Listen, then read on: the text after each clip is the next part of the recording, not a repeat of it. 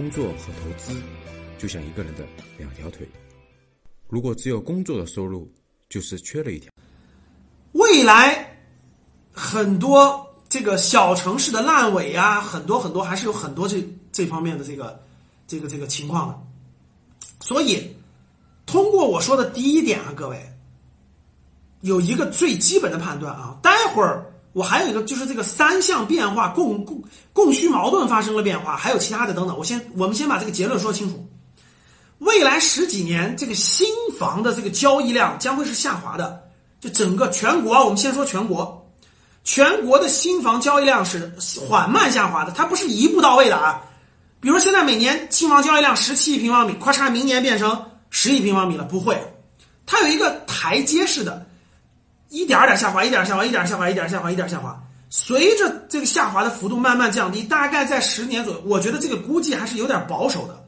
我觉得啊，其实可能用不了十几年。这个这个新房的交易量就会下降到一定的范围内，大概十亿平方米以内。十亿平方米就是保证了社会的正常这种房屋的需求量，那比现在要下滑百分之四十。我这里头问大家一个很重要的问题，大家想一想啊，这百分之四十就下滑这百分之四十的量，我问大家，过去造房子的、搞建筑的、搞。建筑材料的、搞钢筋的、水泥的、装修的，就围绕房地产这条产业链生那生的，那整个是未来十几年要减少百分之四十的量。我问大家，这些人的生意会越来越好做，还是越来越难做？我们先说全国范围，先说全国范围。我问大家，他们的生意是会会越来越好做，还是越来越难做？你们自己思考一下。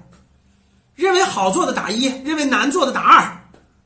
由于总量的下滑，大家说的没错，这就是一个什么概念呢？就是一个过去呢需求很旺盛，对吧？你要他也要，就是需求很旺盛。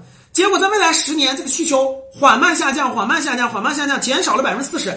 很多装修的会找不到生意，很多卖家电的找不到生意，大家懂了吧？很多做这种。周边的围绕它周边的这个生意就会减少，就会越来越难做了。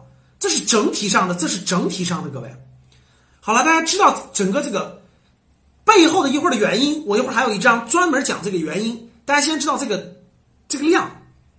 那往下看，总量萎缩以后，大家想想啊，一八年、一九年房产的新的交易量在十七亿平方米，未来十几年之后将会降到十亿平方米。由于减少了百分之四十的量，减了百分之四十量，所以总体上就整体上这个房屋的这个总量减少了。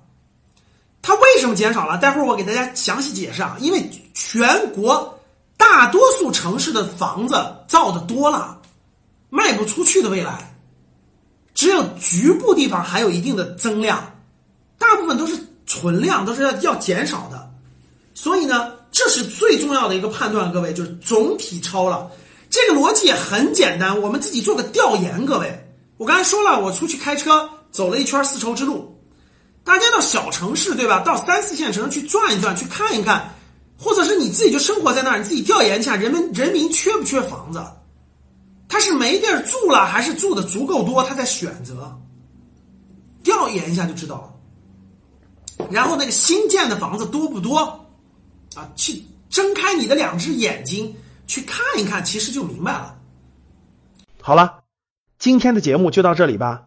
如果你想系统学习财商知识，提升自己的理财能力，领取免费学习的课件，请添加格局班主任的微信。看这儿，大家加一下何老师的微信，微信号是五幺五八八六六二幺。我们下期见。